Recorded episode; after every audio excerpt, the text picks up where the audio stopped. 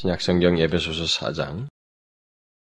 오늘은 11절 한 절만 살피려고 하는데 이게 연결된 내용이 지난주에 우리가 살펴봤던 7절부터 연결되니까 우리 7절부터 11절까지 한꺼번에 같이 통독을 하도록 하십시다. 7절부터 11절까지 시작. 우리 각 사람에게 그리스도의 선물의 분량대로 은혜를 주셨나니 그러므로 이르기를 그가 위로 올라가실 때 사로잡힌 자를 사로잡고 사람들에게 선물을 주셨다 하였도다. 올라가셨다 하였은즉 땅 아래 곳으로 내리셨던 것이 아니면 무엇이냐? 내리셨던 그가 곧 모든 하늘 위에 오르신 자니 이는 만물을 충만케 하려 하심이니라. 그가 혹은 사도로 혹은 선지자로 혹은 복음 전하는 자로 혹은 목사와 교사로 주셨으니 그가 혹은 사도로 혹은 선지자로 혹은 복음 전하는 자로 혹은 목사와 교사로 주셨으니 우리가 그 지난 시간에 먼저 그 앞에 4장 2절부터 6절을 통해서 어, 교회의 통일성에 대해서 어, 말한 것을 이제 7절 이하에서부터 교회를 전체적으로 봤어요. 교회 일체성과 통일성을 봤는데, 이제 그 교회에 포함되어 있는 개체들, 어, 지체들에게 초점을 맞춰서 각 지체에 대한 그 내용으로 전환된 것을 우리가 살펴보았습니다. 바울은 교회에 속한 그 우리 각 사람들에게 그리스도께서 그 선물의 분량대로 은사를 주신 사실을 먼저 7절에서 말한 뒤에 은사를 주실 수 있는 예수 그리스도께서 은사를 주실 수 있는 위치에 어떻게 있게 됐는지를 이제 그 뒤에 8절부터 10절 내용에서 말하게 되었다. 그런 내용을 추가적으로 덧붙인 걸 얘기했습니다. 갑자기 7절 얘기 다음에 8절부터 10절 내용이 조금 이렇게 흐름상 맞지 않은 듯 해서 내용이 왜 갑자기 이런 내용이 나왔는가 했을 텐데 그것은 바로 바울이 은사를 주신 이가 예수 그리스도이시다라고 하는 걸 단순하게 설명하지 않고 그 예수 그리스도가 어떻게 해서 우리 각 사람들에게 은사를 주실 수 있는 위치에 있게 됐는지를 설명하고 싶은 것입니다. 그것을 우리가 아는 것이 중요하다.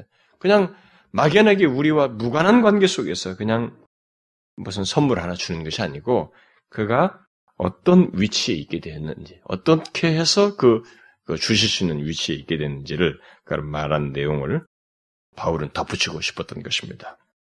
그래서 문맥의 흐름을 생각하게 되면 바울이 2절부터 6절에서 그 교회의 통일성을 말하고 7절에서 통일성을 이루고 있는 교회의 이제 각 구성원들 또는 그 몸된 교회의 각 지체들의 그 어, 지체들에게 초점을 맞춰서 다양한 모습, 은사를 통해서 그 각 지체들의 다양성에 대해서 말한 것을 보게 될 때 8절에서부터 말한 그 내용, 어, 어, 이부터 10절 말, 말고, 바로 11절로 가면 문맥이 그래서 아주 자연스러운데, 8절부터 10절에서 그런 내용을 덧붙임으로써 바울이 강조하고 싶은 것이 있거든요.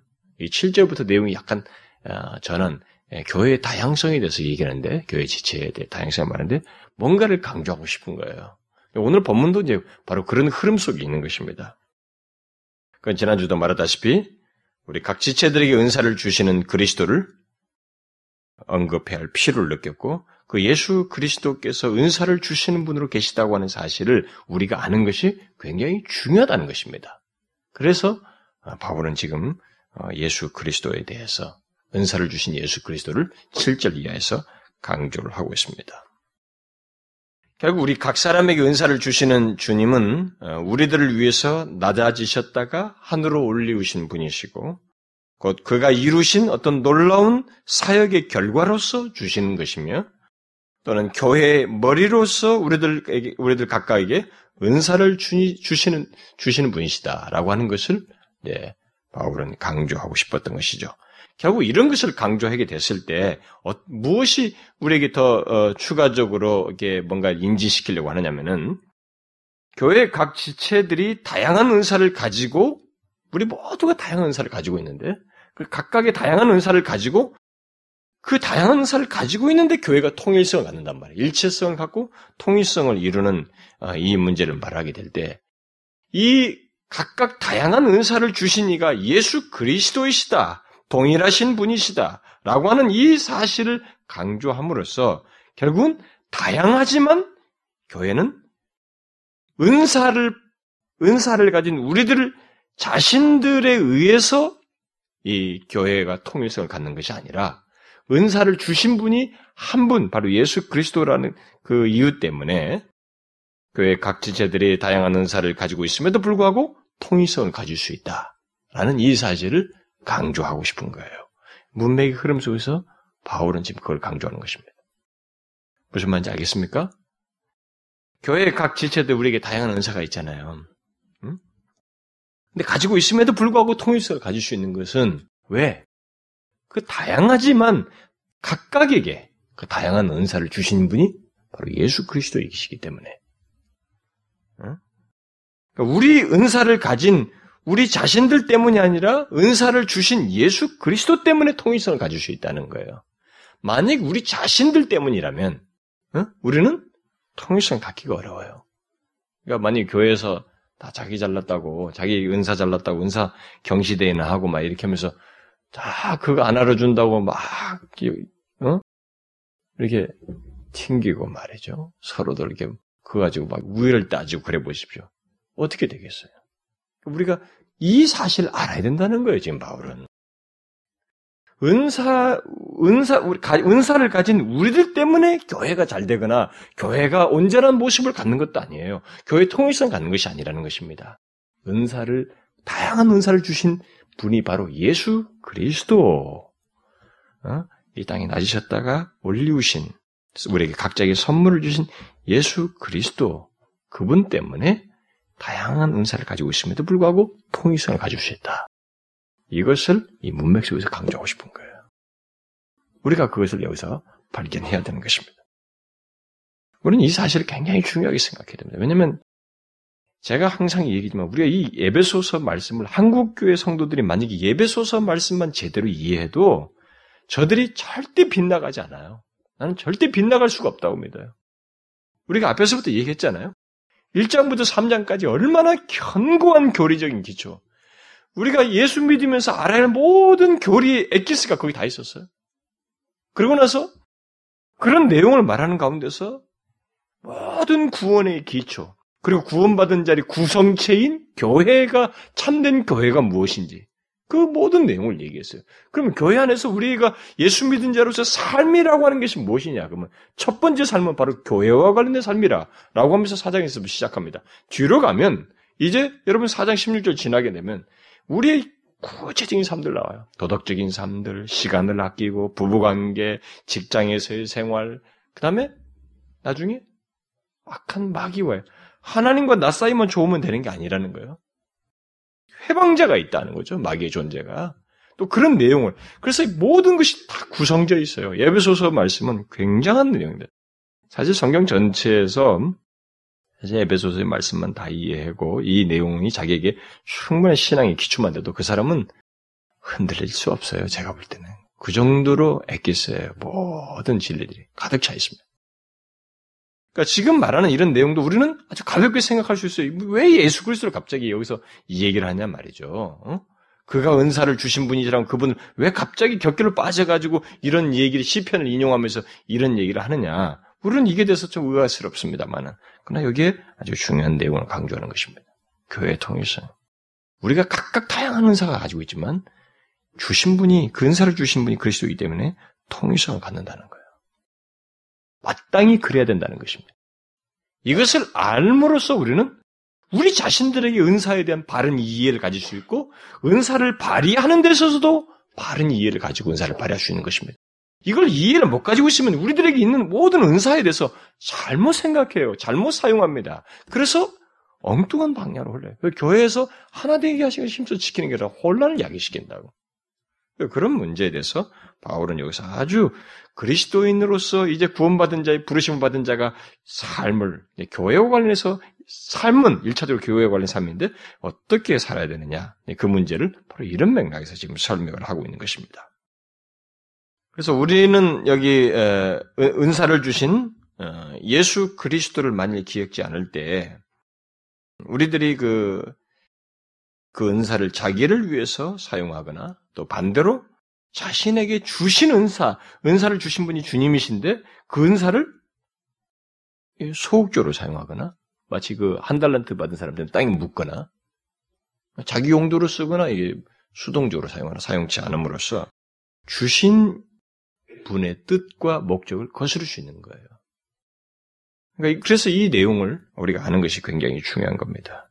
그래서 바울이 7절 이하에서 교회 각 지체들에게 눈을 돌려서 아, 그들에게 주어진 은사 아, 문제를 말하면서 은사를 주신 예수 그리스도를 강조한 이 내용의 의도에 우리는 흐름 속에서 그걸 잘 캐치해야 됩니다. 그러니까 교회가 통일성을 가지면서 동시에 다양성을 가질 수 있는 것, 예, 곧 교회 교회 교회가 이렇게 조화를 이룰 수 있는 것은 결국 각 사람에게 은사를 주신 주님 때문이다. 우리 모두에게 은사를 주신 주님 때문이다. 라는 겁니다.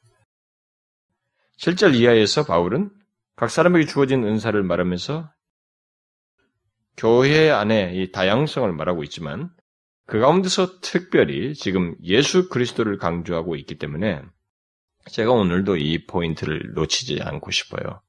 바울이 이 7절에서 그 얘기하자마자 8절부터 10절까지 쫙 나와서 이런 설명했던 그 의도를 제가 반드시 저도 또한 따르고 싶다, 싶다 이 말입니다. 예수를 강조해야 돼요, 여기서요. 은사를 주신 예수 그리스도를 강조해야만 하는 것입니다.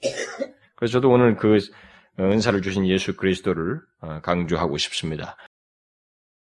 은혜로 어, 그리스도의 선물의 분량대로 어, 은혜를 우리에게 그리스도의 선물의 분량대로 주셨다라고 7절에서 이제 말을 했는데 그 뒤에 또 그리스도께서 땅으로 내려오셨다가 올라가신 사, 올라가셔서 만물을 충만케 하시는 분이시다. 바로 예수 그리스도가 그 분이시다. 그분이 우리에게 선물을 주셨다. 이렇게 말을 하고 그 다음에 이제 오늘 우리가 그 살피려고 한 11절에서 그가 바로 예수 그리스도예요. 응? 계속 그분 얘기다. 그가 여기서 이게 굉장히 중요한 겁니다. 이 주어가 앞에서 뭐 흐름에서 그가 아, 혹은 사도로 혹은 선지자로 혹은 음, 복음 전하는 자로 혹은 목사와 교사로 주셨다 이렇게 교회 안에 말씀하면서 결국 은사를 주신 예수 그리스도를 7절부터 11절 사이에서 계속 강조하고 있습니다. 그래서 오늘 우리가 주목할 내용이 바로 이것입니다. 11절, 11절에 언급된 이 각 직책들 있죠. 사도, 선지자, 혹은 복음전도자, 그 목사와 교사는 제가 교회에 대해서 설교를 하면서 이미 그걸 설명을 했습니다. 어느 정도. 그렇기 때문에 저는 그 11절의 세부 사항들을 뭐 사도는 어, 떤 조건에서 사도이냐, 사도와 이 선지자는 일시지, 그때 당시에 초대교회 일시적으로 있었던 직인데, 아, 그러면, 그러면 지금 목사와 교사는 또 무슨 의미냐 이런 것들은 그때 했기 때문에 오늘은 그 내용은 어, 생략하려고 합니다. 단지 문맥의 흐름 속에서 모든 은사의 은사와 직책을 주신 분, 곧 교회에 그 기능을 주신 이가 주님이시라고 하는 이 사실을 좀 어, 살펴보고 싶습니다. 그러니까 성경에서 지금 오늘 여기 7절부터 11절 사이에서 계속 예수 그리스도를 이 강조해 주신 분이신 예수 그리스도를 강조한 이 사실을 통해서 우리가 최소한 발견할 것이 있습니다. 하나는 아, 주님께서 우리 우리들에게 예외 없이 은사를 주셨다는 것입니다. 교회 안에 속한 모든 지체는 예외 없이 주님이 은사를 주셨어요. 선물의 분량대로 각자에 따라 분량이대로 은사를 주셨다는 것입니다. 이걸 우리가 놓치지 말아야 됩니다. 기억해야 돼요. 그리고 우리에게 주어진 그 은사의 가치와 그 의미는 주님께서 친히 그 은사를 주셨다는 사실에서 찾아야 된다는 것입니다. 은사의 가치와 의미라고 하는 것은. 그리고 그 은사의 그 사용 방향과 목적도 주님과 관련돼 있어야 된다. 라고 하는 것은 이 은사를 주신 분 예수 그리스도를 강조한 것 속에서 사실 우리에게 강조하고 있는 것입니다. 저는 이 세 가지 사실을 오늘 어, 강조를 하고 싶습니다. 먼저 우리는 여기서 주님께서 우리 각각에게 예외 없이 은사를 주셨다고 하는 사실을 여기서 발견해야 됩니다. 주님은 각 지체들에게 선물의 분량대로 은사를 주셨어요. 우리 모두에게. 11절 내용은 그 예로서 나온 겁니다. 예로서. 성경에 보면 은사를, 내용, 은사들이 여러 개 나오지만 다 그 은사들이 우리 각자에게 있는 은사 전체가 아니에요. 그건 각각이 다 예인 것입니다. 한 예들이에요. 우리는 그냥 지난주에도 말한 것처럼 방언의 은사 하나만을 막 획일적으로 다 사모하지만은 그렇지 않아요. 모든 은사, 주님이 주시는 은사 중에 하나예요. 그것은. 여기서 지금 11절에 나오는 이, 이 은사, 이것도 은사로서의 직책인데, 예, 이것도 결국은 한 예로서 지금 얘기하는 겁니다. 문맥 속에서 예로서 얘기하는 것입니다. 그래서 어떤 사람에게 교회 안에 어떤 사람에게 사도로, 어떤 사람에게 선지자로, 어떤 사람에게 복음 전 전도자로, 또 목사와 교사로 이렇게 주어서 목사로 이렇게 세워서 교회 안에 주셨다 이렇게 말을 하고 있습니다. 그렇게 각종 은사들은 이제 이것 외에도 뭐 고린도 12장이나 여러분들이 뭐 로마서 12장이나 여러 군데 많이 나와 있어요. 거기 보면은 어, 언급된 은사들이 있습니다만 그거 외에도 여러분 많이 있어요. 우리 각자에게 다 있습니다. 그런 어떤 표현으로만 제한할 수 없는 각각의 교회를 이렇게 다 다양한 은사들을 가지고 통일성을 갖도록 모든 은사를 다 주, 우리에게 주셨습니다. 그러니까 그의 몸된 교회에 속한 모든 지체들에게 선물의 분량대로 은사를 주었어요. 그러니까 이게 분량에 따라 달라요, 사실 사람마다. 우리는 그런 것에 대해서 이제 어, 예민하게 생각할 이유가 없어요. 차등을 두어서 생각할 이유가 없습니다. 그것은 주님이 주신 거예요. 각자의 분량을 따라서 은사를 주어서 어, 어떤 특별한 기능들을 교회 안에서 그리스도의 몸 안에서 예, 감당하도록 어, 하신 것입니다. 그리고 그 기능을 수행할 능력을 동시에 허락하셔요. 그것은 어, 우리 몸의 각 지체들이 각각의 그 기능을 가지고 움직이는 것과 똑같습니다. 우리 몸 안에서. 이 몸 안에 모든 지체가. 여러분들 그 몸 안의 지체, 이 지체들이 우리가 알고 있는 의학 상식은 아주 작은 거예요. 여러분 의학 박사들이 아무리 탁월해도 요즘은 다 세분화됐잖아요. 뭐 내분비과 뭐 그거 전체를 다 모르잖아요. 의사들도 저쪽으로 가라, 저쪽으로 가라. 서로 다 자기 전문의라고 해요. 어? 전문의가 되기 위해서 의학 박사보다도 전문의가 사실 더 가치 있게 여기잖아요. 근데 그거 하나 되기 위해서 근데 그것밖에 몰라요, 또 의사들도 전체를 다 모릅니다. 근데 이만큼 몸의 안에서도 아직도 기능이 확인되지 못한 것이 굉장히 많아요.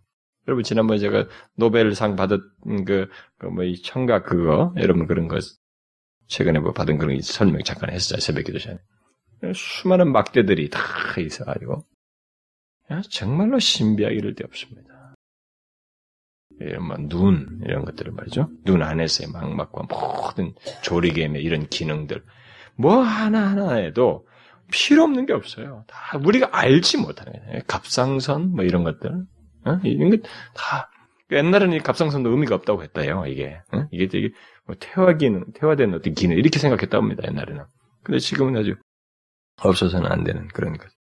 그러니까 모든 몸에 다 그 기능들이 우리가 알지 못해도 그 각 지체마다 다 기능을 가지고 움직이는 것처럼 교회 안에 그리스도께서 부르신 그 그리스도인 된 모든 사람은 다 그 기능들을 가지고 있다라는 것입니다. 그러니까 설사 우리들이 자신의 기능이 무엇인지를 당장 알지 못한다 할지라도, 알지 못한다 할지라도, 자신은 기능을 가지고 있다는 거예요. 주님이 주신 기능을. 이것이 성경이 말하는 내용입니다. 제가 항상 말합니다만, 그래서 자신이 그리스도인이라고 하면서 자신이 그리스도의 몸의 지체라고 하는 것을 알지 못하거나 또 지체로서의 기능을 하지 못한다는 것은 그 사람이 정말로 그리스도인으로서 부르신 주님, 그를 주님께서 부르시고 은사를 주신 그 하나님의 부르심에 그가 거스리고 있는 거예요. 그 오늘날 교회 안에 굉장히 많은 게스트 크리스천들 있잖아요. 지체 역할 그런 거 교회 그런 것도 하나도 모르고 예배만 듣고 빠져나는 사람들 있잖아요. 이런 사람들이 이런 걸 모른다는 거예요. 이 중요한 것을 모른다. 못 누린다는 거죠. 고작 해봐야 뭐 교회 하다 뭐 상처받기 싫어. 음, 그 수준이라는 거죠. 제가 항상 상처 받아야 되는 거예요. 들어와서 지지고 볶고 해야 되는 거예요. 어? 받고 말그 그러면서 성숙하고 그래서 거기에 위로자가 있고 봉사자가 있고 권위자가 있고 가르친 자가 있고 그래서 이게 다양하지만 예? 통일성을 가져야 되는 거예요. 각각의 다 기능을 다 가지고 근데 그 기능을 발휘하지 못하고 지체로서 역할을 하지 못한다면 그건 자기를 부르신 것에 합당치 않는 거예요. 합당히 생활하지 않는 것이라. 비극적인 그리스도인의 모습을 가지고 있는 것입니다. 우리는 잊지 말아야 됩니다. 그리스도인이라면 모두 한 몸인 교회 안에 지체로서의 기능을 다 가지고 있다.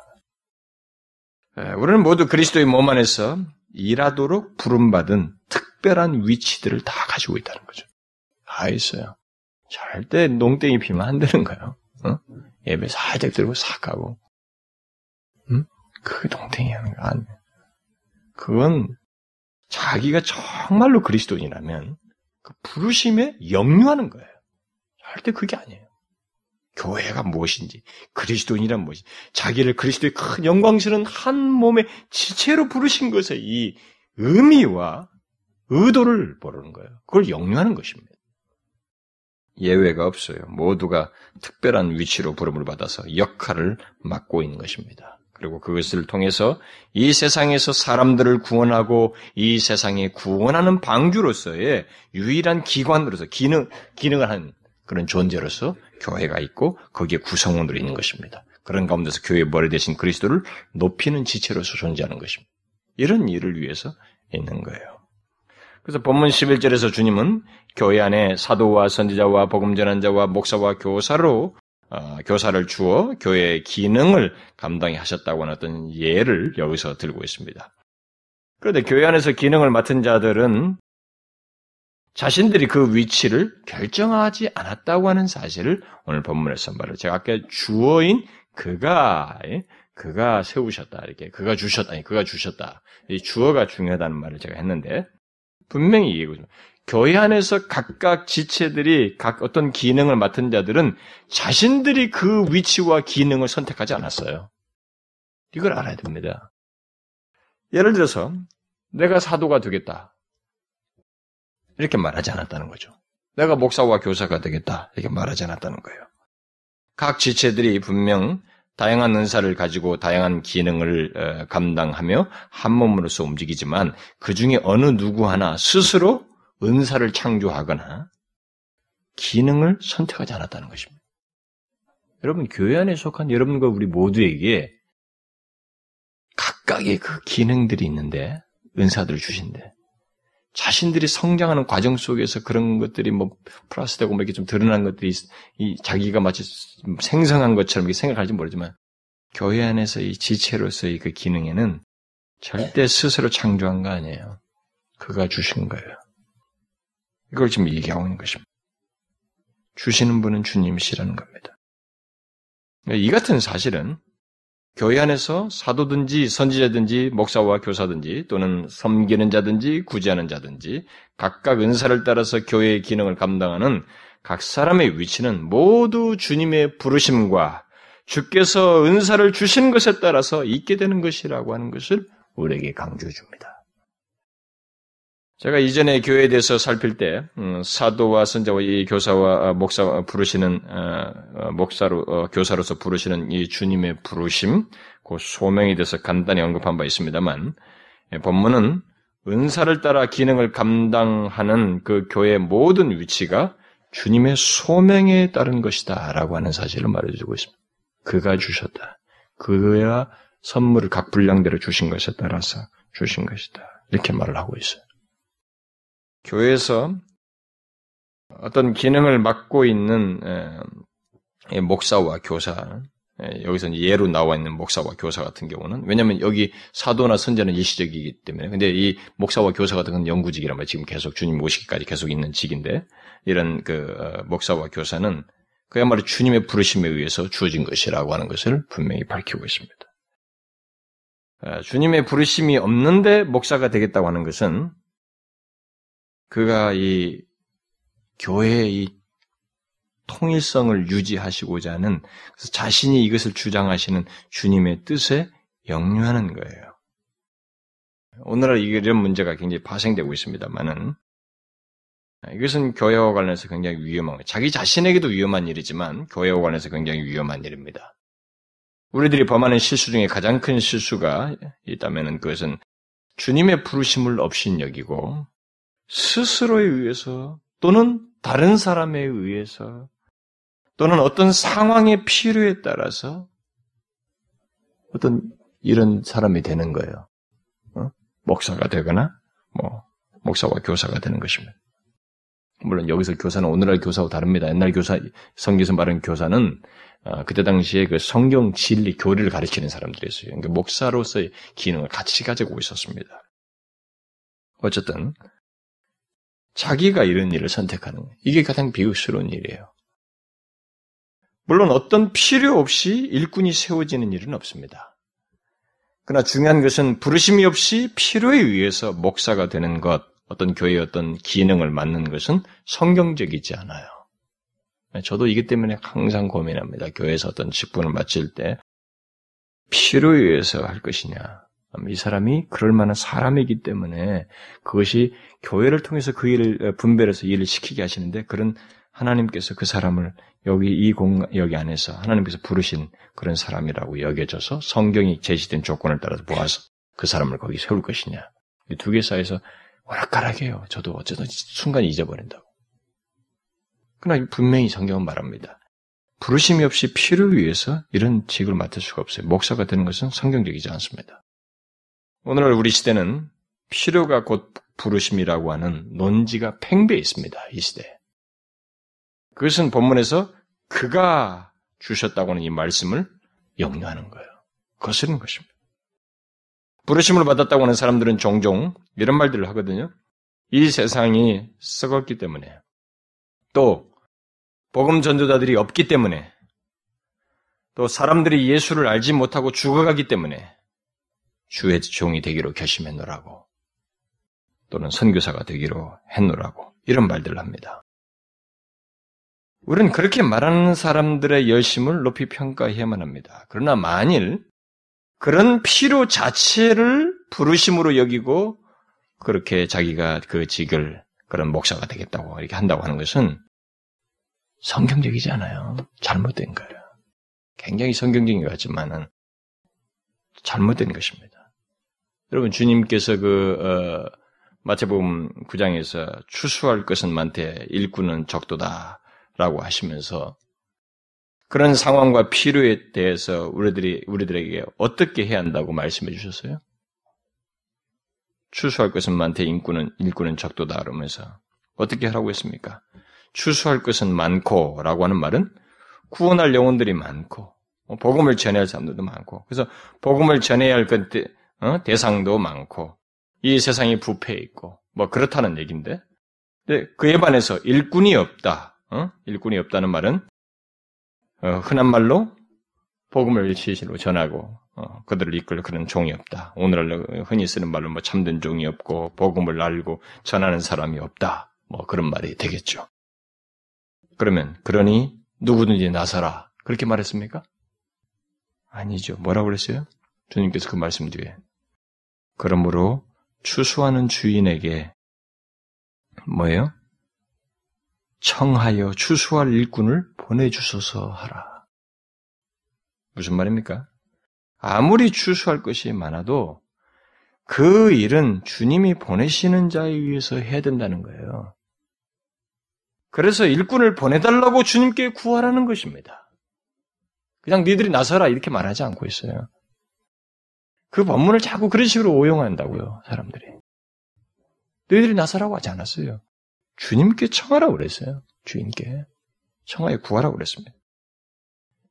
결국 우리는 현실적인 필요가 곧 소명이라고 하는 생각을 해서는 안 되는 중요한 교훈을 주님으로부터 보게, 듣게 되는 것입니다. 로이 존스 목사가 그가 그 영국의 그 참 왕실 그 의사로서 총망받는 의사였잖아요.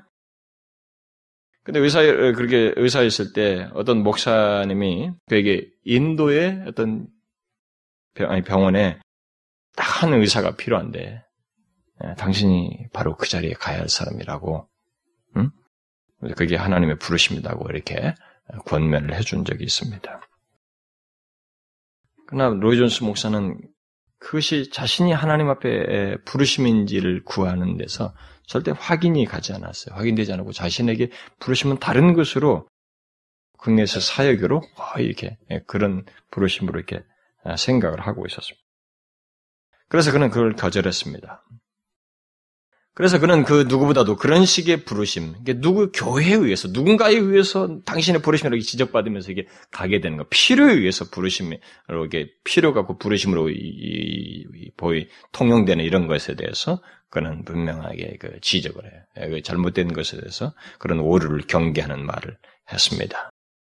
저는 여기서 그 필요를 소명으로 여기는 우리들의 그 풍조에 대한 그의 경계의 말을 아, 좀 인용하고 싶습니다. 제가 이런 이런 부분에 대해서는 이미 여러 차례 언급한 바가 있고 또 얼마든지 저는 개인적으로 말을 성경에 근거해서 말을 할 수 있습니다만은 또 저보다 앞서서 그런 것을 경험하고 탁월한 아, 앞선 선배의 말이 증거에 의해서 저는 그 말을 좀 인용하고 싶습니다.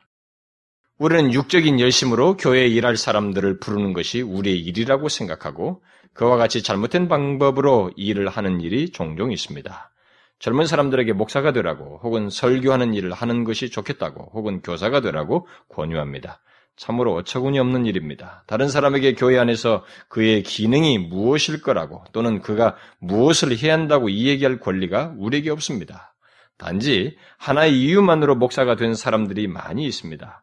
말하자면 목사님이나 혹은 장로님이나 집사님이 그에게 와서 목사가 되어보는 것이 어떻겠느냐고 한번 생각해 보라고 하고 나서는 그를 그렇게 설득시켜서 목사가 되는 사람들이 많이 있다는 것입니다. 그러나 흔히 행해지고 있는 것과 같이 감정적인 분위기를 조성하여 사람들의 마음을 무겁게 해서는 안 됩니다. 젊은이들에게 필요에 대해서 설명하고 감동을 받게 합니다. 그리고 나서 지원자는 나서라고 호소합니다. 그것은 매우 비성경적인 방법입니다. 선교지에 가는 것이 모든 젊은 그리스도인들이 해야 할 일이라고 요구하는 이런 가르침 때문에 인생을 망쳐버린 사람들이 있습니다. 어떤 느낌이 없다고 해서 두려워하지 마십시오. 필요는 곧 소명입니다. 선교지로 나가십시오. 만일 그곳에 도착해서 자신이 그곳에 적합하지 않다고 생각되거든 그때 곡으로 돌아올 수 있습니다. 이런 식으로 그들은 가르칩니다. 그것은 우리 주님의 교훈과 사도가 가르친 것과 정반대입니다. 이렇게 해서 교회 안에 혼란이 야기되고 성경을 잘못 적용시키는 단순한 이유 때문에 많은 사람들의 인생이 망쳐지게 됩니다. 우리 각 사람은 주께서 우리에게 하라고 부르신 어떤 일이나 기꺼이 수행해야 됩니다. 우리 각자에게 선교지에 가게 될 수도 있을 것이고 혹은 선교지에 가지 못하게 될 수도 있습니다. 때로는 가는 것이 가지 않는 것보다 쉬울 수도 있습니다.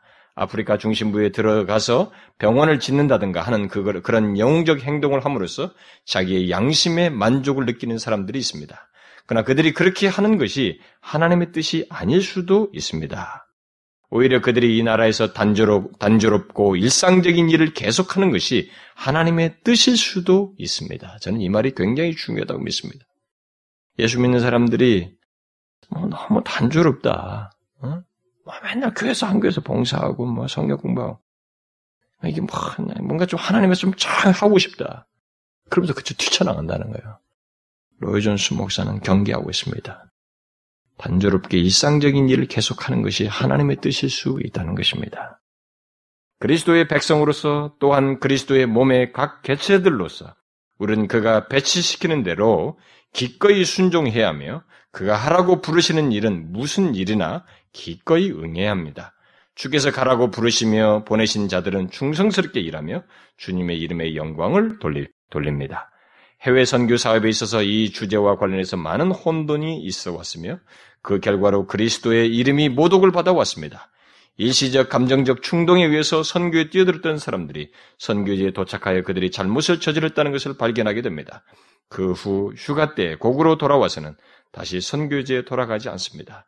몇몇 나라에서는 첫 번째 휴가, 안식년이 끝난 뒤에 선교지로 다시 돌아간 자들은 약 3분의 1에 불과하다는 이야기를 들은 적이 있습니다. 이것은 그들이 주님께 부름을 받지 않고 사람들에게 부름을 받았기 때문에 그렇게 된 것입니다. 또는 필요를 소명으로 간주하였거나 교회가 소명을 주었기 때문에 그렇게 된 것입니다. 그들은 우리가 한 몸의 지체들이라는 것과 결, 결정하고 부르시는 이는 머리이시며 이것은 주님만이 가지시는 대권이라는 사실을 전혀 깨닫지 못하고 있습니다. 이렇게 이야기하면 우리들은 또 한 가지 질문이 야기될 수 있겠죠. 뭐겠습니까? 그러면 나를 부르신 소명을 내가 어떻게 알 수 있습니까? 어, 그렇다면은 내가 자원하는 것과 주님의 주님이 부르시는 그 소명 사이를 내가 어떻게 분별할 수 있습니까? 그런 이런 질문을 할 수가 있을 것입니다. 로준스 목사는 지혜롭게 그런 질문을 예측하고 답을 해주는데 어, 그의 답은 그렇습니다. 첫째는 부르시는 분은 주님이시라고 하는 사실부터 분명하게 인정하고 출발하라. 두 번째는 그거 출발, 그, 거기서 출발만 제대로 해도 된다는 거죠. 먼저 그 출발을 하고, 그 다음은 성경이 우리의 소명을 시험해 보도록 말하고 있기 때문에 시험해 보라는 거예요.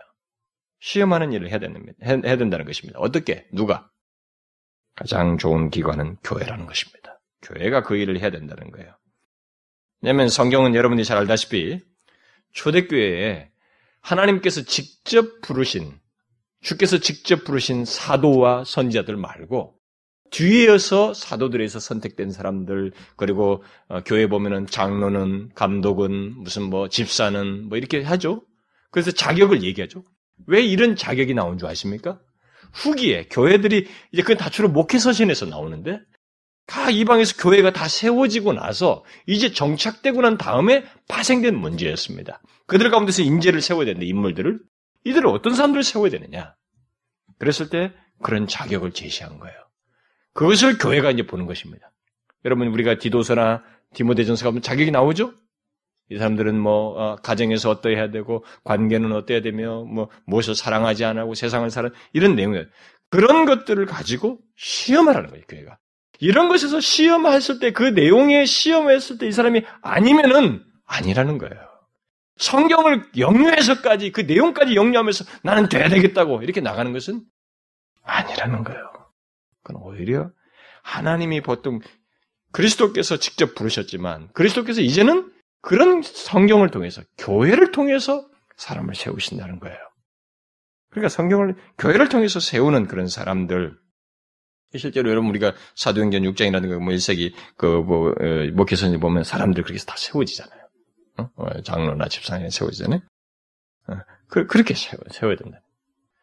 그래서 실제로 우리들이 물론 교회 역사를 보게 되면 이제 교회가 아, 그 일을 해야 되는데 어, 그리스도가 하시는 일을 교회를 통해서 그 일을 하게 하셨는데 근데 교회가 그 일을 제대로 하지 못한 사례들이 있었어요. 영적으로 어두웠을 때. 영적으로 어두워진 교회는 그 일을 그르쳤습니다. 우리 대표적인 사례로 18세기의 그 유명한 탁월한 설교자들이었던 잉글랜드의 조지 휘트필드라든가 존 웨슬리를 결국 교회가 인정. 물론 처음에 뽑을 때는 주교가 잘 선택했습니다. 그러나 나중엔 교회가 배척했습니다. Anglican church들이 배척했어요.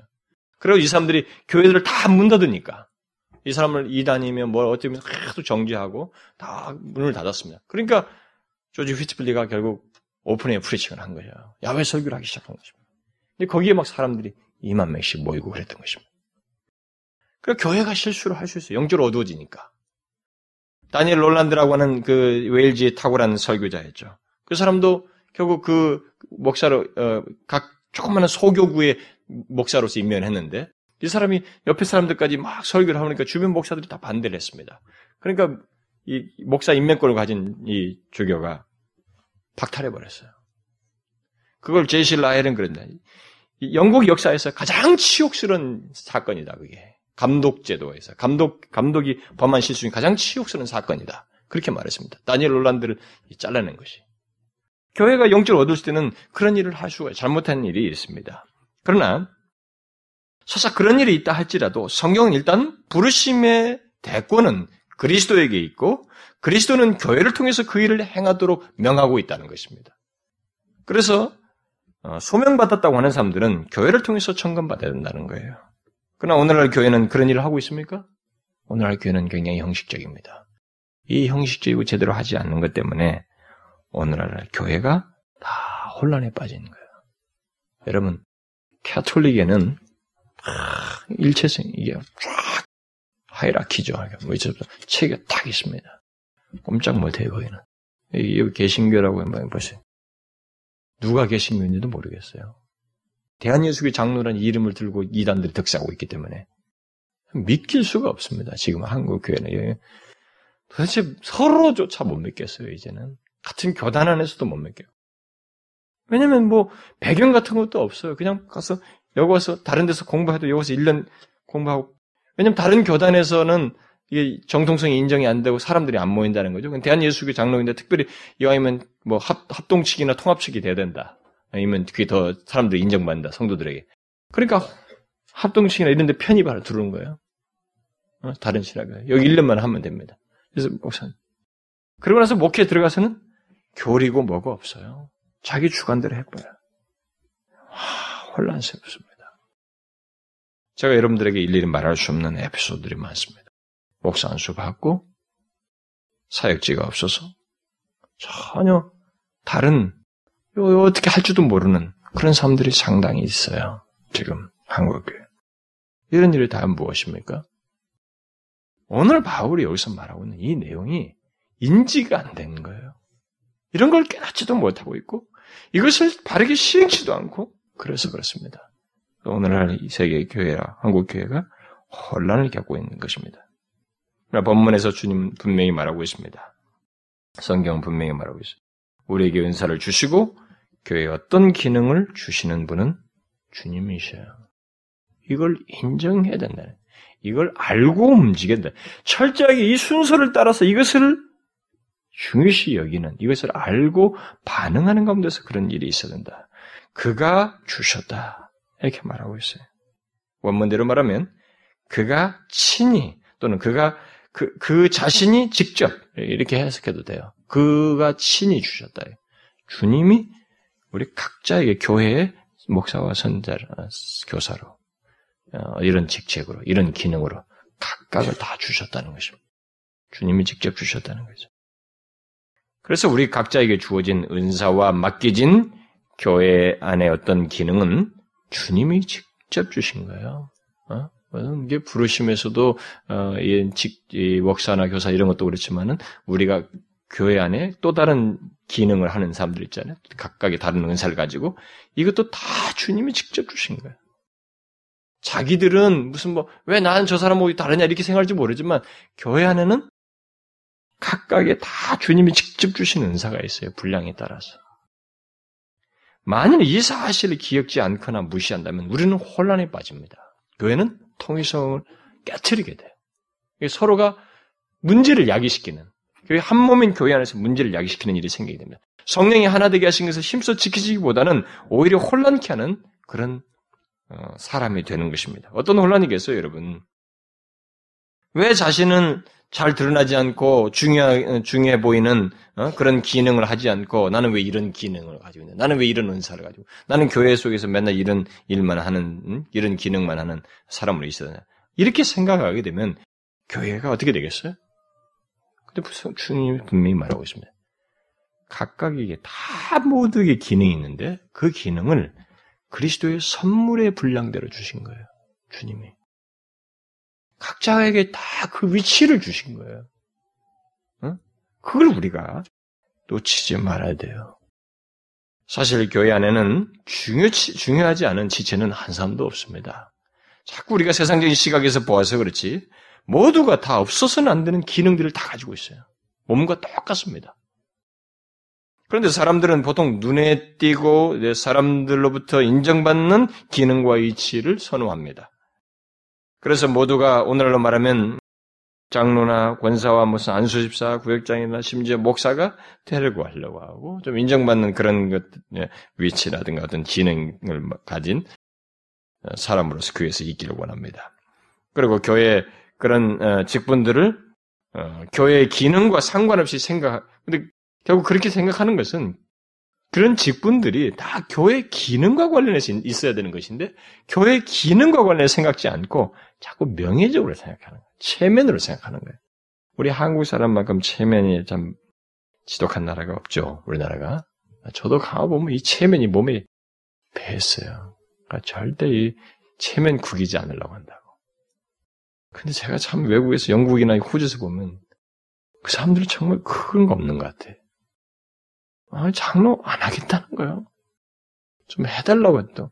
당연히 이미 몇 년을 했기 때문에 안 한다는 거예요. 우리는 뭐, 만약에 장로 이제 몇 년 했으니까 쉬라 그러면 난리가 날 거예요. 교회를 조각내버린다고. 교회에서 모든 그 직분이든 어떤 은사든 이런 것들은 다 교회의 기능과 관련해서 언급하고 있는 겁니다. 성경에서. 그런데 우리는 기능과 관련해 생각질 않아요. 이걸 무슨 체면과 명예와 어떤 뭐 직책으로 자꾸 생각해요. 본문에서 사도, 선지자, 무슨 복음전도자, 목사와 교사 이것들도 오늘날 우리들의 생각하듯이 명예적인 직책이 아니에요. 교회의 기능과 관련해서 언급된 직책이요 이름들인 것입니다. 성경에 언급된 모든 은사와 직책은 다 그래요. 그걸 잊지 말아요. 그 기능과 관련해 있어요. 제가 우리 교회에서 매년 그 직분자들에게 한 해 동안 교회 안에서 자신에게 주어진 직분, 그 교회의 어떤 기능을 충실히 감당했는지 묻고 확인하는 그런 시, 참 더 해야 되지만은 제 역량이 안 되기 때문에 최소의 그런 질문을 통해서 확인하고 그러는데 사실 그것의 의도는 최대한 그 일을 잘 감당하도록 하고자 하는 선한 의도예요. 그러니까 이게 직분 자체가 아니고 교회 안에서의 그가 그 위치에서 기능을 잘 감당하도록 하기 위함인 것입니다. 예? 그러나 그런 선한 의도 속에는 어, 교회 모든 직분과 직책은 교회 기능과 관련되어 있다는 것과 그래서 그런 사실을 알므로 인해서 혹시라도 몸에 배인 습관과 이 매너리즘에 빠지거나 뭐 작년에도 집사인데 금년에 또 집사인데 뭐 거기서 거기지 뭐 이렇게 생각하거나 위선에 빠지지 않도록 하기 위함입니다. 제가 우리 사역자들도 그런 고백을 했었거든요. 제 자신이 사, 목사가 되고 나서부터 저에게 가장 강력한 적수는 물론 제 자신이고 제 자신 안에서 내용을 굳이 밝히자면 위선이에요. 외식, 외식. 외식이 저의 가장 강력한 적입니다. 이건 어느 순간에 자꾸 빠져들어가요. 네, 다, 다음 주도 그런 일이 일어날 가능성이 또 있어요. 내일 아침에도 그런 일이 일어날 가능성이 있어요. 이게 있거든요. 그러니까 그렇게 되지 않도록 이게 확인하는 거거든요. 교회의 기능을 감당하도록. 특별히 제가 직분을 통해서 성령이 하나 되게 하신 것을 힘써 지키는 것을 그런 용어는 쓰지 않았지만 교회에서 다른 지체들을 잘 섬기고 그들과 관계가 어떤지 이런 질문을 거기다 넣는데 아마 그걸 아시고 그런 기능을 감당하는지를 내가 묻는다고 하는 것을 알고 계시는지는 잘 모르겠어요. 근데 제가 그런 질문을 던진 것에서 몇몇 분들은 아, 자기가 우리 교회 지체들과 관계가 이게 좀 뭐 원만치 않다. 뭐 이런 내용을 고백한 분도 있어요. 저 또한 그렇게 그런 사람들 보이고 그런데 여러분 그런 음, 그런 직책의 그 자기에게 주어진 직책을 맡는데 교회 안에서 이게 하나 되게 하신 것을 이거 지금 하나 되게 하신 것과 관련된 거거든요. 하나 되게 하신 것을 힘써 지키는 기능을 하기 위한 거든 다양한 은사를 가지고 있지만 그런데 자기가 그 기능을 제대로 하지 못하고 있으면 그 사람은 그 직분을 제대로 감당치 않는 거예요. 아무리 다른 걸 열심히 잘해도 교회 안에서 하나 되게 하신 것을 힘써 지키지 못하고 관계가 원만치 못하면 그것은 정말로 잘못하고 있는 거예요. 예를 들어서 자기가 우리 교회에서 어떤 뭐 직분 집사다, 뭐 구역장이다, 뭐 권사다, 뭐 장로다, 뭐라 뭐든지 합시다. 그거 있는데 우리 교 사역자들 뭐 저를 막, 막 놀라서 어떤 사역자한테 근데 이 공동체에서 아, 난 누구하고는 절대 싫어요. 그 사람을 절대 안 만나게 해주세요. 난 그 사람을 절대 못 가리킵니다. 그 사람은 저거는 이번 조에 해당이 안 되면 좋겠습니다. 그러면 그 사람은 그 기능을 감당하지 못하는 그 사람은 맡을 자격도 없어요. 그 직분을 감당하지 못하는 리더로서, 집사로서, 구역장으로서, 권찰로서, 사역자로서 전혀 안 되고 있는 거야. 가장 중요한 것이 안 되는 것입니다. 교회 안의 모든 직분자들은 철저하게 자신의 그 기능이 무엇보다도 성령이 하나 되게 하신 힘써 지키는데 발휘되도록 해야 됩니다. 이게 발휘, 거기서 발휘되지 않냐면 안 되는 거예요. 성령이 하나 되긴 힘써 지키기 위해서 그 사람을 때로는 섬겨야 되고 그 상처를 좀 대신 자기가 받고 인, 도도 해줘야 되고 또 때로는 돕기도 해야 되고 그 사람의 상편을 살펴서 기도도 해줘야 되고 이렇게 해서 다 감당을 해야지 아, 이번에는 절대 저 사람 좀 안 만났으면 좋겠다. 그 사람은 그 다음 해는 그 직분을 놔야 돼요. 그게 성경적이에요, 여러분. 어떤 직분이든 어떤 기능이든 그 모든 것을 주시는 분이 주님이시라는 사실을 안다면 우리는 자신이 맡겨진 그 직분을 충실하게 감당하면서 그분의 의도를 따라서 움직여야 돼요. 이 직분에 대해서 마치 자기 권세에 있는 것처럼 내가 임의로 할 수 있는 것처럼 또 내가 맘만 먹으면 받을 수 있고 또 누릴 수, 이 기능을 할 수 있는 것처럼 생각하면 안 되는 것입니다. 그리고 그런 가운데서 우리는 우열을 생각하면 안 돼요. 직분 안에서. 이 세상적인 개념으로 말이죠. 뭐 장로는 무슨 무슨 사장급이고 뭐 어? 무엇은 집사는 무슨 부장급인 것처럼 아 그건 안 되는 것입니다. 천만의 말씀. 교회는 주식회사가 아닙니다. 회사가 아니에요.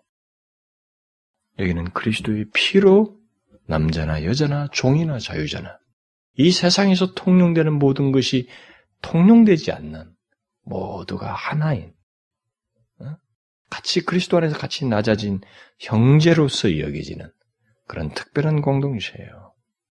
영원히 함께할 지체들인 것입니다. 그런 맥락 속에서 우리는 서로의 맡은 일과 기능을 비교하여서 불만을 말하거나 소리하는 이런 일들을 하지 말아야 그것은 은사를 주신 분을 거스르는 것입니다. 우리는 그런 것들을 위해서 불평하거나 또 실증을 내고 혹시라도 뭐 그런 일이 있겠는지 모르지만은 직분을 맡았는데 내년은 또 안 된다. 막 그것 때문에 이게 막또 어? 나는 뭐 무시됐다. 이러면 안 되는 거예요. 그런 건 아니에요. 그건 교회의 기능을 주시는 이가 그리스도이시라고 하는 것을 아, 망각하는 것입니다. 물론 교회가 오용하는 사례가 있었어요. 직분을 가지고 오늘 한국 교회가 이 중직자들을 세운데 돈으로 세우잖아요. 저는 분명하게 우리 교회에서 그런 걸 실행할 것입니다. 저는 우리 교회 직분자들이 무슨 뭐 권사든지 뭐 장로든 뭐 할 때, 저는 그들이 교회에다가 은밀하게 헌금한다 그러면 그건 내가 막을 수가 없죠. 뭐 그것까지 내가 막는 권세가 없으니까 그건 없지만은 권사한데 목사한데 아니 무슨 뭐 하는데 뭐 교회다 뭐 뭘 헌상을 얼마를 해야 되고 뭘 사야 되고 아, 그건 있을 수 없어요. 절대로 있을 수 없습니다. 오히려 다른 성도들이 잘 섬기십시오 하면서 꽃다발 주고 뭐 선물 주고 하는 게 더 정상이라고 나는 봐져요. 물론 교회가 오용하는 일이 있었어요. 지금까지도 그런 일이 있습니다만 그, 런 식으로. 그러니까 사람들이 돈으로 됐으니까 이게 명예지로 자꾸 생각하는 거예요. 응? 제가 어떤 교회에서는 장로들이 제가 참그 교회 장로님들을 쫓아내고 그 교회를 나온 것에 내가 영광으로 생각하는데 아이고, 그 장로님들이 나중에는 이 교회 재산을 둘이서 나눠 먹으려고 하더라고. 와, 정말 그냥, 그 주님 앞에 가기나 할는지는 모르지만은, 가면 어떻게 되겠어요, 이거? 마저 죽진 않으면 다행이지, 진짜. 응? 아, 어떻게 그럴 수 있냐 말이에요. 상상할 수 없는 일이에요. 근데 그런 일이 한국에 빌비지합니다. 그게 다 왜 그랬을까요? 자기들이 잘못돼서 그래요, 처음부터. 돈으로 되고 그러니까. 예, 주시는 이가 주님이시라고 하는 걸 알지 못해서. 우리는 잊지 말아야 됩니다. 우리 모두에게 주어진 어떤 은사든지 각각의 은사들을 주어서 교회의 기능을 감당케 하시는 이는 주님이에요. 응? 주님입니다. 남들하고 비교할 것도 없어요. 내게는 이런 기능이 있으면 그것은 그건 주님이 주신 거예요. 그게 그냥 그저 그것을 감사하면서 충성할 것입니다. 왜 저 사람은 저러고 나는 이렇게 좀 드, 드러나는 것이고 나는 왜 안 되는 거냐? 이렇게 하면 안 되는 거예요. 그건 스스로 함정에 빠지는 것입니다. 얼마나 시험에 되겠어요? 그런 생각이 밀려오면 그 다음부터는 다 미움따고요. 교회 오면. 그럼 사단이 다 그 틈을 타지 못하게 하라고 그랬는데 틈을 딱 내줬으니까 마귀가 들어오고 비집고 들어오죠. 그 다음부터는 입이 가만히 안 있다고요. 사람들마다 그냥 교회에 대한 불만, 누구에 대한 미움 계속 이 얘기하면서 자기 세력 키운다고. 그 교회가 큰일 되는 거예요. 아무것도 아닌 것 같죠? 성령이 하나 되게 하신 것을 힘써 못 지키고 깨뜨리는 그걸 분열시키려고 하는 아주 주범이 되는 거예요. 이걸 감사치 않으니까. 그러니까 이것을 지금 바울이 말한 이 사실 그가 주셨다고 하는 사실을 인정치 않으니까. 그가. 그가 주셨다고 하는 주님이 주셨다고 하는 것을 인정하죠. 그것 안에서 감사하면서 충성할 줄 모르니까 그런 일이 생기는 거예요. 이게 중요한 거죠, 여러분. 제가 왜 강조한지 알겠죠? 이게 중요한 진리예요. 바울이 굉장히 중요한 사실을 말하고 있는 것입니다. 현실적으로 보게 될 때 우리에게 너무 중요한 내용이에요. 이런 사실 때문에 우리는 다양한 은사를 가지고 있지만 성령이 하나 되게 하신 것을 힘써 지킬 수 있어요. 바로 예수님께서 주셨기 때문에 우리에게 은사를 주셨기 때문에 힘써 지킬 수 있고 지켜야만 합니다. 은사를 주신 이가 주님이시기 때문에 우리 각자가 잘나서 것들이 아니니까 주님이 또 모두에게 주셨기 때문에 우리는 성령이 하나 되게 하신 것을 힘써 지킬 수 있고 또 지켜야만 하는 것입니다. 만일 우리들이 모두 선생 되려고 하고 모두 목사가 되려고 하고 장로가 되려고 모두 눈의 영광, 응? 눈의 영광. 우리 몸에서 가장 영광이 눈인데 눈의 영광을 다 누리려고 한다면 어? 눈이 역할만 하려고 한다면 교회는 제 기능을 발휘하지 못할 것입니다. 하나 되게 하시는 힘써 지키기는커녕 서로 나뉘고 분열하게 될 거예요.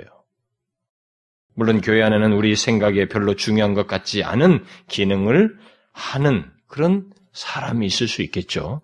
음. 저같이 항상 앞에서 서, 앞에 서지 않고 드러나지 않고 은밀하게 봉사하고 섬기는 이런 사람들이 있겠죠.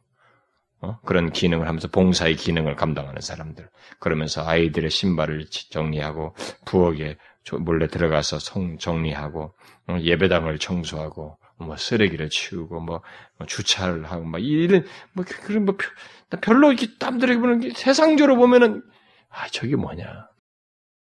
근데 여러분 제가 지미 카터 얘기했잖아요. 그 사람이 Sunday school teacher를 잘 하지 않습니까? 근데 그 사람이 그 미국 대통령까지 했지만은 Sunday school teacher 하면서 애들 그런 거 다 수발도 들어줬대요. 그 일종의 옛날 같으면 왕 아닙니까? 왕. 왕을 누렸던 사람인데. 그런데 가서 교회 가서 막 애들 가리키면서 애들 수발 다 들어주고. 뭐 헤비타튼가 해도 집 짓는데 그 계속 그거 하고 돌아다니잖아요, 여러분. 집 짓고. 이 사실을 알고 오늘 본문에서 말하는 이 사실을 알고 자기가 이 세상에서 아무리 높은 영광과 지위를 가지고 있어도 교회 안에서 자기의 주어진 은사를 감사할 줄 알고 그걸 충성스레 감당하는 사람이 있으면 그건 정말로 좋은 모범이에요. 그건 그런 사람을 보는 것만으로도 우리에게 큰 도전이 돼요. 응? 저는 우리 교회에서 직분자들이 좀 모두 그랬으면 좋겠어요.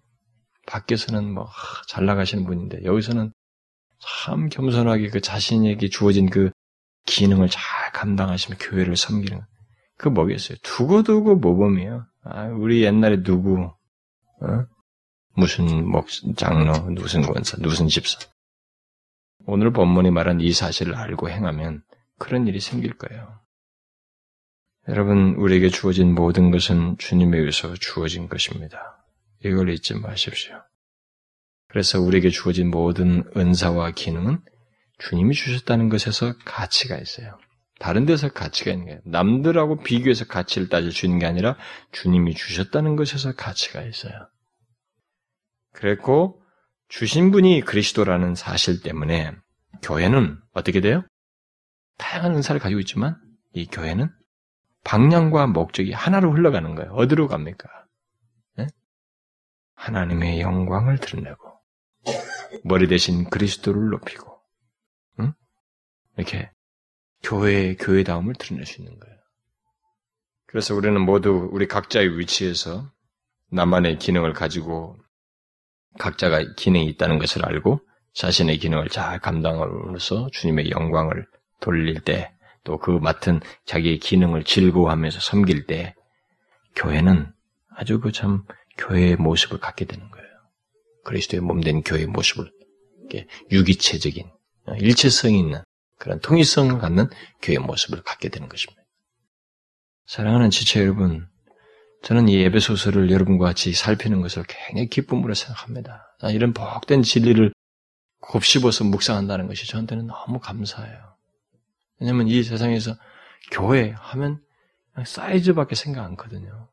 그리고 이 세상에서 생각하는 막 그, 막, 이게 튀는 것들 있잖아요. 그런 것들이 도입돼서 여기서 막 인정받고 사람 영광이 드러나는 것에 우리가 너무 익숙해 있거든요. 근데 놀랍게도 성경은 그런 것들을 다 배제시키고 있어요. 진짜 은사를 주신 그리스도가 모든 걸 주장하시고 성령께서 우리 가운데 역사하시고 그래서 교회 교회다움은 그 교회 모든 것의 뿌리고 원천이신 하나님을 높이고 교회 머리신 그리스도를 높이는 데서 가치가 있다고 하는 놀라운 사실 우리에게 알게 함으로써 이 세상에서 교회의 지체로서 어? 그리스도인으로서 삶이 어떠해야 되는지, 교회 생활이 어떠든지 명확한 답을 제시해 주고 있어서 그걸 알고 신앙생활을 할 수 있다는 면에서 저는 굉장히 기, 기쁩니다. 다른 데로 이 허풍 들지 않고 말이죠.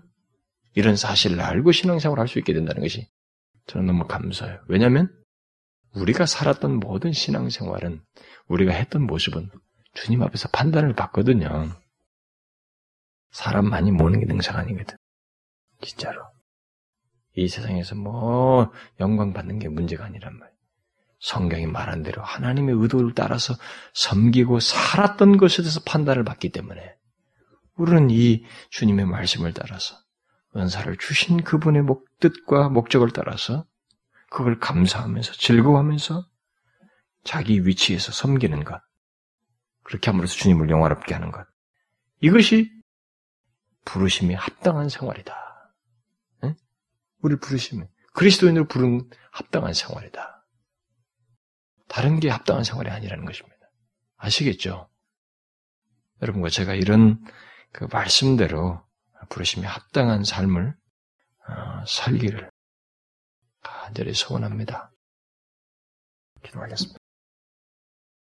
하나님 아버지, 우리 각 사람을 불러주신 그 은혜와 사랑을 감사드립니다. 또 우리를 불러주셨을 뿐만 아니라 교회 안에서 한 지체로서 그 기능을 감당하도록 각각의 분량을 따라서 은사를 주시고 또 그것에 따른 능력을 주시고 주님을 섬길 수 있는 이 영광스럽고 복된 위치에 있게 주신 것을 감사합니다. 나라고 하는 존재가 그리스도의 몸된 교회 안에 없어서는 안 되는 존재라고 하는 사실, 주께서 그런 위치에 두시고 은사를 주셨다는 이 복된 사실을 기억하고 우리가 무엇이든지 그 교회 지체로서 예, 섬기며 감당할 때 그것을 기쁨으로 감사하며 특권으로 여기며 잘 섬기는 저희들 되게 하여 주옵소서. 감사드리며 우리 주 예수 그리스도의 이름으로 기도하옵나이다. 아멘.